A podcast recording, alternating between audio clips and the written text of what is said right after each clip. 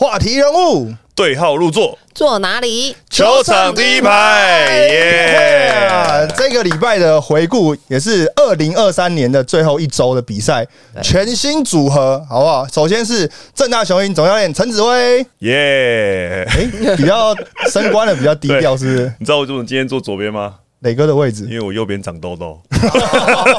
有偶包，有偶包你现。在偶包是不是？没 有没有升官升官升官，全新全新体验。对，磊哥比较忙繁忙一点，他在高雄，对，然后再来是桃园璞园领航员助理教练马姐马一红。嗨，大家好哦，。这礼拜你们很抢戏，但是因为这个礼拜的话题非常非常的多。首先是呢，国王吞下了主场的二连败，近期的三连败，领航员在高雄送给了钢铁人继续连败，而且小白那个球是。确确实是蛮神奇的、啊，真的很神奇然后梦想家九连胜，十二月不败，所以这周的话题是非常非常多。但是我们首先还是要讨论到，就是新北国王的比赛。嗯，国王怎么了？威哥撞墙了吗？国王哦，马姐怎么看？你真的很会丢，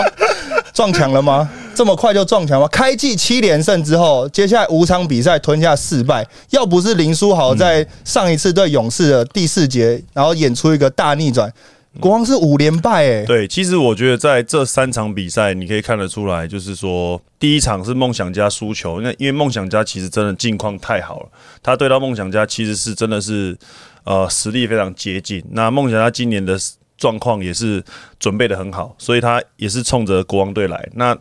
输了第一场之后，其实在第二场是我转播的嘛，在呃这个工程师跟国王的比赛，那其实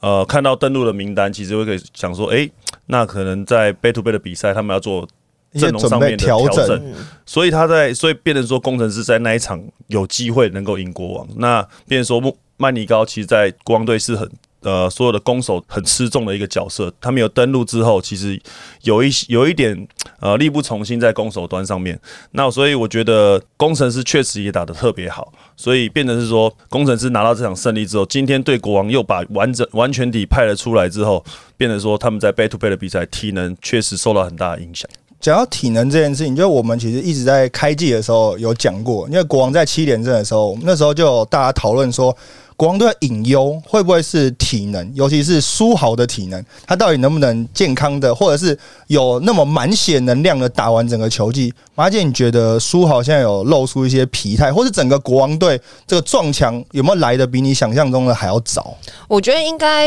不要说是撞墙，就是在赛季这么漫长，他们的一个过程。然后，尤其现在各队大家针对苏豪，一定会有越来越多的定书机出现，找各种模式，各种大手就出现，这礼拜也有订书机 哦，上礼拜是微笑，微笑 微笑球员，这礼拜订书机呃，OK OK OK，可以可以可以可以，就是有各种方式啦，哦，想要去限制他。那我觉得这也是当然国王后续他们要去做调整的，因为毕竟现在的话，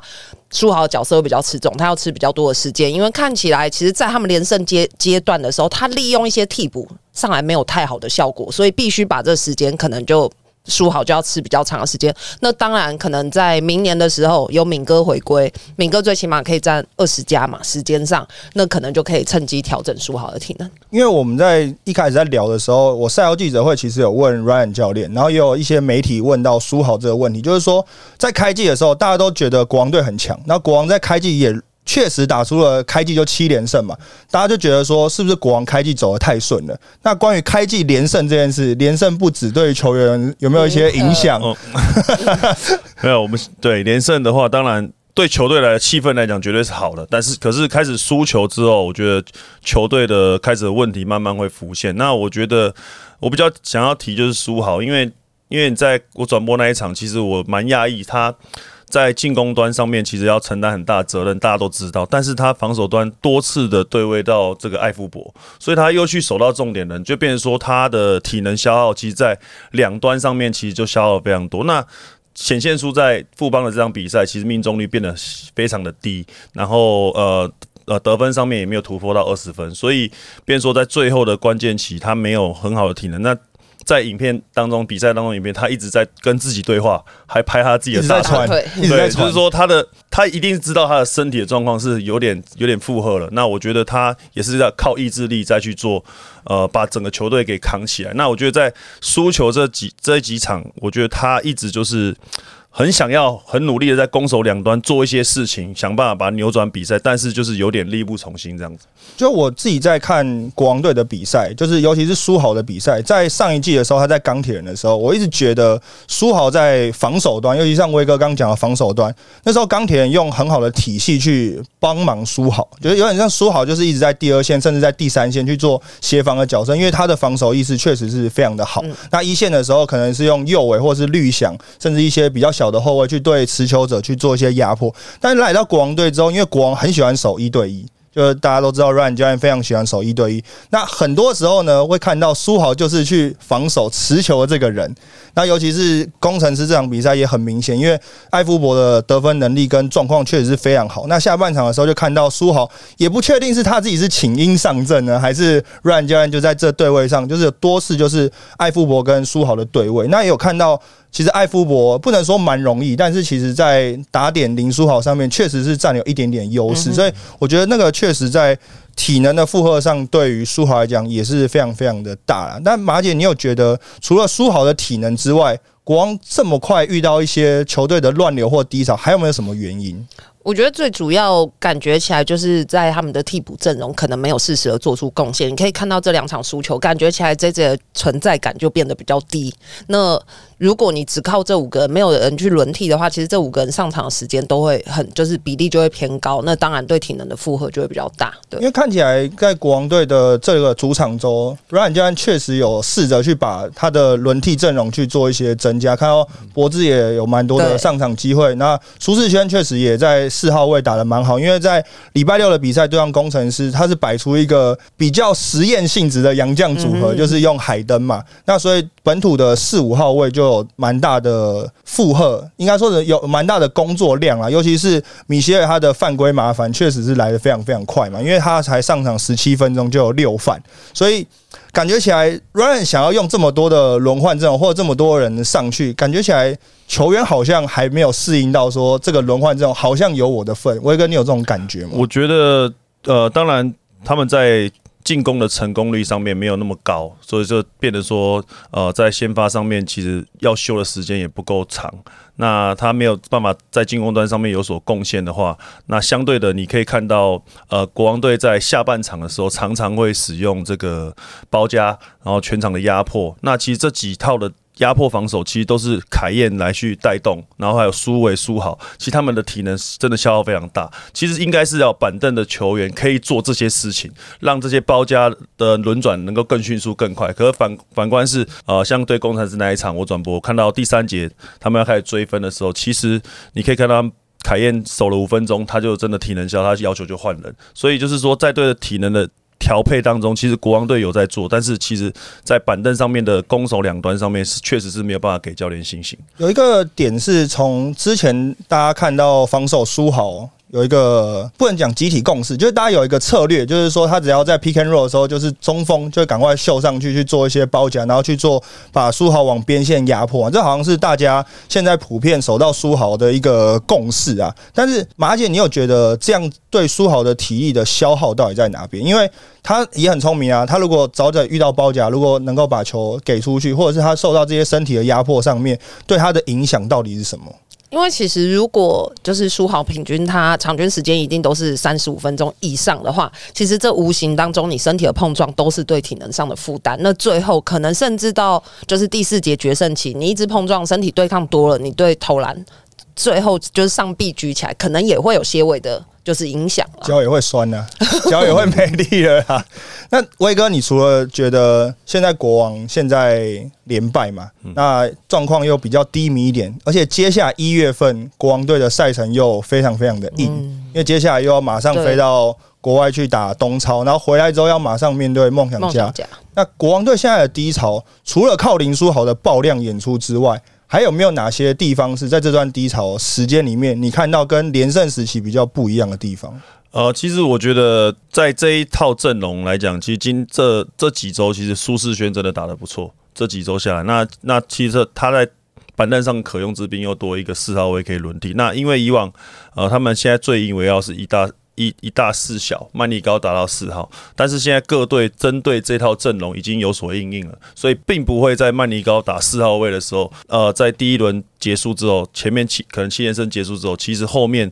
大家已经有因应这个对策，那比较没有那么吃香。变成说他们在射手群的部分其实没有很稳定，所以射手群的部分应该要。而而且是国王队，又是全联盟投篮那个三分线出手最多，而且命中也最多的球队，他很依靠三分线命中率啊，所以他如果没有三分线这件这件事情拔掉了，那他变得是说他没有一个很好的优势去跟对手去对抗。那有强度的防守，一直他们一直他们以以往的一个赢球的方程式嘛，但是怎么样去延续到？呃，四十分钟都能够板凳端能够提高这样的能量，也持续的去做压迫防守的话，那相对的他们的赢球几率才会高。因为讲到国王队现在的连败嘛，尤其是主场的第二败是对战富邦勇士嘛，台北富邦勇士。那勇士队其实在这个礼拜的赛程，就是十二月的赛程也是非常非常硬嘛，也是从东超刚回来。那尤其是上一场对到国王队的时候，带着十五分的领先进到第四节，结果被翻转嘛。那礼拜天的比赛呢？其实国王队呢也是落后进入第四节。那看起来好像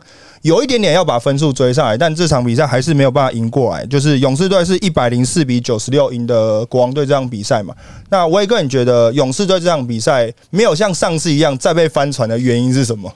其实我蛮想提的就是新特利，因为他在对到国王队每次都打不好。哇，这一天这一场真的小孩生了嘛？这个对，还是有他，真的是他有真的要想要把这个球赢下来，而且他在以往在对到国王队的时候，一直就是被曼尼高，甚至说他们团国王队的团队防守给比下去。那今天他的状态确实踢呃踢的状况非常好。那以往的坦克切，那对对于他年纪。增长之后，其实他在对国王身材比较好，对方也比较足的时候，其实他坦克系的优势比较比较没那么大。他在外线手感好开始好的时候，变成说他很容易去有得分的进账，所以变成是说他如果状况好的时候，其实国王队就非常难守了。勇士队其实我另外一个觉得的事情是，大家都讲说老将，尤其是那三宝，就杰哥啊、文成啊，中线今天是没有打，因为他还在就是恢复当中嘛。那杰哥这场比赛，志杰打的非常非常的用力，那尤其是在最后收官阶段，他的一些攻防上面，给勇士队带来一个，我觉得是蛮好的能量啊，能够把这比赛继续延续住。因为上一次被逆转的时候，感觉上杰哥在最后已经是没力了，但这场比赛看起来，杰哥在最后还有力，能够把比赛打完的时候，对勇士队确实确实带来非常大影响。可是我我反倒是想到想要讲另外一个人，我想要讲 TJ。其实他多次打挡拆以后，因为以往本呃，我们就是会说富邦到第四节本土跳出来，尤其像这种中生代的，他们感觉好像责任感还不够。可是今天这场比赛，我确实看到他跳出来，而且在比赛的过程有差，在比赛的过程中，你就会看到，哎，至少这样，他这就是对他们来说他们的成长。那他今天确实也表现很不错，我觉得在本土球员当中。所以许晋的教练要多骂凯杰。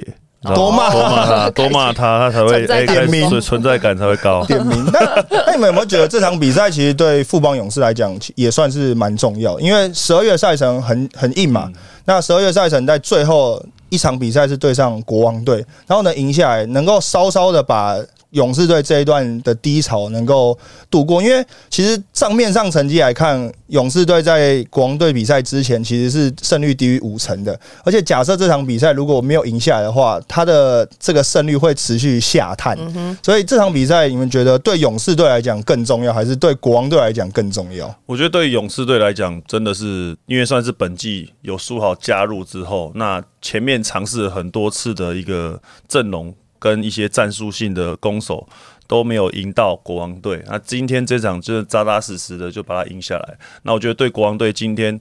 这一场的礼拜天的，所以说跨年跨年夜。我们现在大家还在这边录影，所以首先还是要跟大家讲新年快乐，新年快乐。这边的时候，对我们是很认真的在工作，很认真的。对，跨年大家还是聚在这边，把这个节节目给录完。所以勇士真的非常有意义，在跨年夜这一天，还是把比赛赢下来，好好的可以跨年。所以这是本季他苏豪加入，因为真的苏豪对他们来讲，他还还没有找到解决方法。今天真的是。把他扎实赢下来，对勇士来讲，其实你会让他觉得说，哎，那我们这一季其实实力会很是很接近，而不是好像对到国王就没辙，好像对到国王就没辙。这也是林书豪从上一季到这一季加盟 Plus E 的球队以来首次遇到连败。大家觉得书豪的上场时间，很多球迷都在讨论，Ryan 是不是把书豪有点超太凶了？他的上场时间，你们觉得有没有过长？马姐，马姐怎么看？我觉得苏豪的上场时间有没有过？因为过去有几场比赛，其实我在节目上也提过，就是其实已经在胜负已定，大概剩最后两分钟了。我们看到苏豪还在场上，所以你们真的有没有觉得苏豪的上场时间有一点点过长？还是他真的想要利用这些比较前期的比赛，可能稍微战机没有那么有压力的情况下，尽快让苏豪以战养战？我觉得可能这会有很多面向，但是我我记得就是开季前，当然当呃国王队一直在连胜的时候，你确实也看到，就是教练其实给就是应该是说，就让替补很多的轮替去尝试很多不同的阵容。当然，在最近战力比较吃紧的时候，其实输好他的场均时间一定就会增加。那像刚刚 Henry 讲到的，我觉得有时候教练他在调度的心态就是另外一种模式，就是诶，当我可能确定赢球，可是我把输好摆在场上的时候，其实会传承更多。球场上的细节给年轻球员，是让他们成长的更快。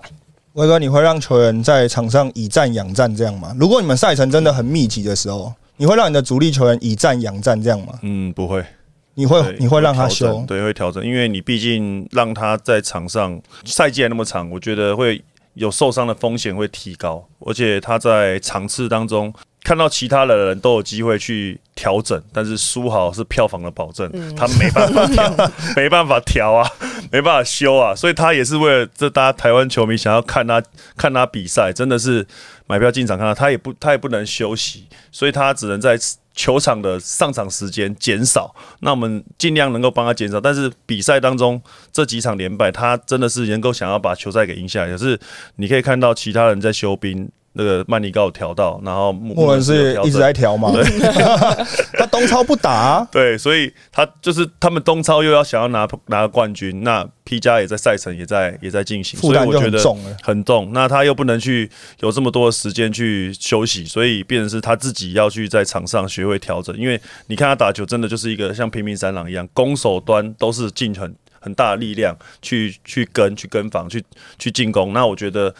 教练一定要试着去帮他，在某一些时段，我相信各队职业队打那么久，一定在练球当中可能会让他有一些调整休息。那但是比赛当中的调整，真的是他下场之后有看到每一节的一些小短的时间，让他下场休息去做调整。但是总加总时间看起来还是不太够，还是还是打的蛮多，还是蛮多，所以。对他来讲，其实我们大家都不想要看到这么好的球员到最后的关键的比赛，你你有受伤，可能会没力，对没力，所以就变成说，在季后赛能够上场是每一队全员上场是每一队职业队都必须要去注意的，所以这个是非常的关键，很难呐。但是为了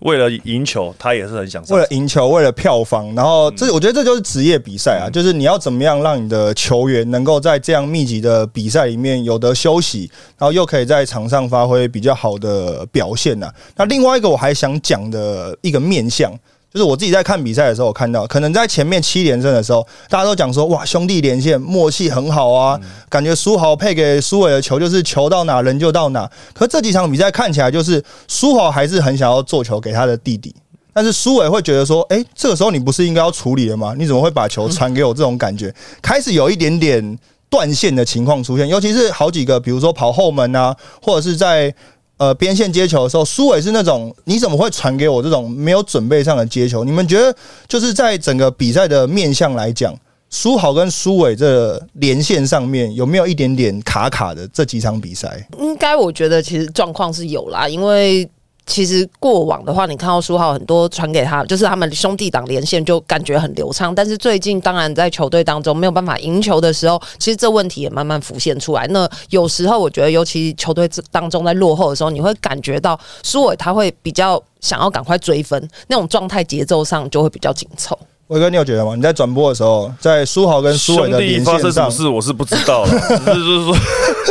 输球，当然就是大家会凸显问题出来嘛。那我觉得，我觉得他们两兄弟应该是讨论比赛讨论最多的人，因为他们是最亲密的嘛。那他们一定会想要，哎，在球赛当中，而且苏豪又很又很喜欢去讲这些东西比赛的事情，我觉得他们一定是讨论讨论最多的。但是输球当中，当然刚刚前面马姐提到，这苏伟其实在进攻端上面感觉会比较急躁一点，因为会想要赶快去追分，甚至说得分的一些能量上面，所以说命中率差的时候，或是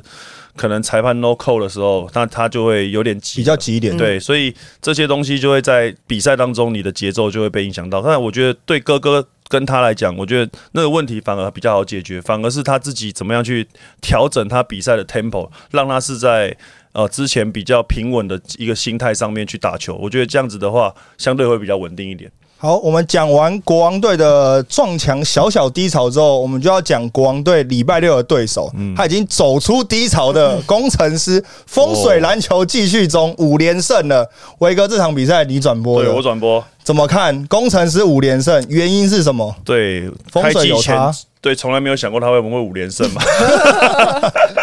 不过从这种低谷到在现在五连胜，其实真的呃蛮佩服整个工程师的团队，因为很有耐不只心是教练团啦，我觉得整个行政团队那。包括说这种换风水啊，都注意到了，然后 换球员，就是说换洋将这些事情，他们能够及早的、很早去处理，而且换洋将这件事情，有些人换了不一定会有成绩，他们现在是换了，诶，反而适合他们的球球球队。那现在很明明显，就是我在转播当中讲的，就是现在这个三巨头，就是说克拉，然后这个艾夫伯还有高国豪。他们在这这一这一周的比赛，哇，三个都得超过二十分以上。另外，让人家印象最深刻的就是我们的现在新的绰号叫霍师傅，霍师傅，欧师傅走了之后换了霍师傅霍利菲，哇，他那个整个在蓝领的工作上面很苦啊，哇，这个是有够苦的。，对，让整个所有的脏活粗活都是交给他就对了。他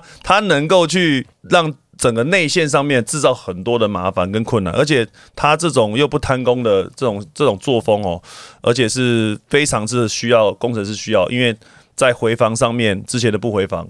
包括说之前的抱怨，这个都可以直接讲啊。之前的抱怨摊手，现在状况开始专注在打比赛的时候，冠伦教练自己也讲，大家在专注打比赛的时候，其实战绩就会慢慢起来。其实我想讲，刚刚威哥讲到一个，就是换洋将这件事情，我觉得我其实蛮佩服冠伦教练跟整个行政团队。就是当然换洋将可能也会起到一个很好的作用，但但是毕竟你球队还是有这么多个准备这么多个洋将，但是他秉持了这种我好用我就不换，即使是我还有一个，比如说像阿提诺，哎、我就不想提，你还把他提出来了。不是，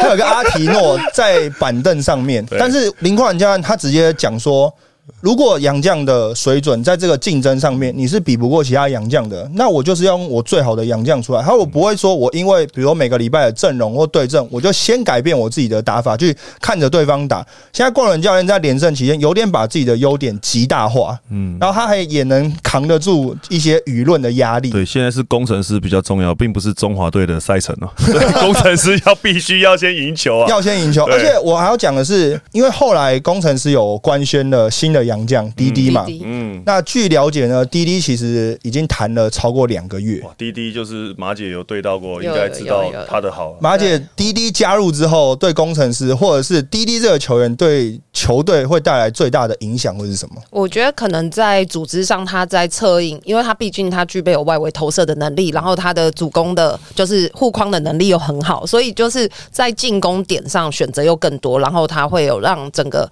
就是后场跟前场的一个效果，我觉得又可以放大。其实刚刚不管是 Henry 或者是紫薇讲到的，我觉得在这连胜的球队，他们都会有一个很明确的一个表现，就是说各司其职，非常的明确，对，非常的精准。那刚刚不管是讲霍师傅或者怎么样，就是内线一定会有一个蓝领护框，然后进攻端，我真正到不行的时候，球权要给谁？其实大家球队当中在场上五个人都很清楚。那尤其又在现在工程师在连胜中，他的进攻选择点又更多。发现之前我们大家不是在聊说艾夫伯跟高国豪两个会不会就是互球相不够分球不够分？就现在发现艾夫伯配高国好像各自减轻各自在进攻上的压力，有点像是那时候国王队打得好的时候，好像说，哎，大家球权都不会集中在某一个人身上，因为这场比赛高国其实上半场就得二十一分，嗯他其实不管是在切入啊或者在挡拆的处理上面，他那个球感确实是非常好，但是在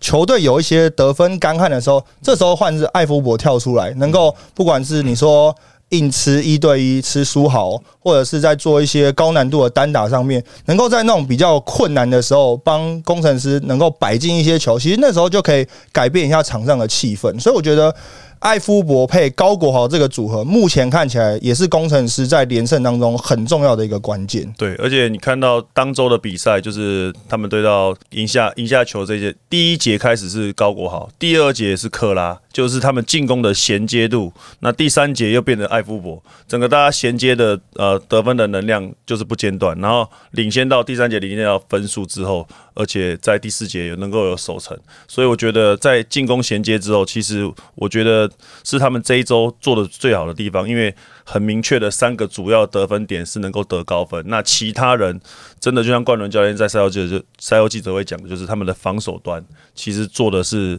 非常的到位，因为其他人各司其职，很专注在防守上，也有一些零星的贡献在进攻端上面。所以你防守守得住，转换成进攻，变得是他们在前。三节就能够奠定他的领先的一个基础。那前三节就累积出蛮大的领先啊。虽然说第四节他的得分好像是陷入一个极度宕机的状况嘛，但是因为前三节的领先够多，所以他其实在防守上面，你只要在第四节能够继续复述你的身体去做防守的话，那个比赛还是能够把它赢下来的。那在防守上面，我觉得肖顺义。受伤回归之后，对整个工程师的防守端来讲，起到非常非常大的作用。因为我觉得顺义本来就是一个他运动能力非常好，然后你叫他去做什么事，就是他也很认份，然后他就很愿意去做。那其实我觉得在连胜这一个阶段，工程师其实他们都在失分上面，其实都压得非常低，在八十五分以内。我觉得这就是刚刚讲到的。其实顺义甚至包含加瑞，有时候在关键时候，你就会看到他一直飞身的去冲抢篮板球。我觉得